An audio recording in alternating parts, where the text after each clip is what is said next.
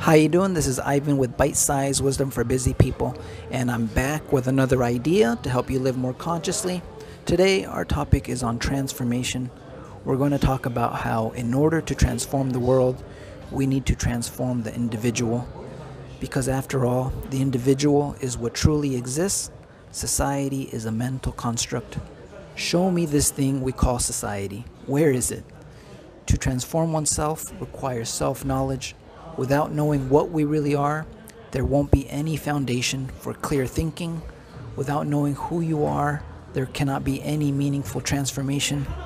We need to know who we really are and not who we wish to be, which is merely a conceptual ideal that isn't based on reality.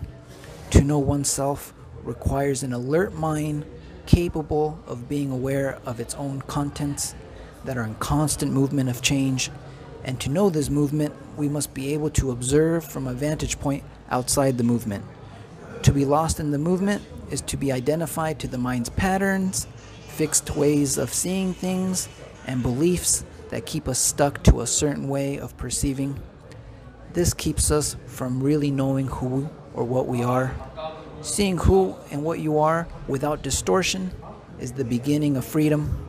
Our real nature can't be conditioned, it is always clear, and when we are clear, we see clearly. With this clarity, we will be in a restful, aware, moment to moment adventure of seeing reality unfold and evolve and our inseparable relationship to that which just is. All right, guys, that's it for today.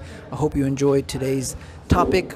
If you did, please help me out by hitting the thumbs up and subscribe and hit the little notification bell so you know when I upload new videos. And don't keep me a secret. Share with anyone who may find my content valuable. And if you need some helpful pointers for your journey, check out my playlist, Essential Self Development. And if you enjoy reading, check out my website, freedomfromtheknown.com. All right, until next time, wherever you are, hope you're doing well. Take care. Peace.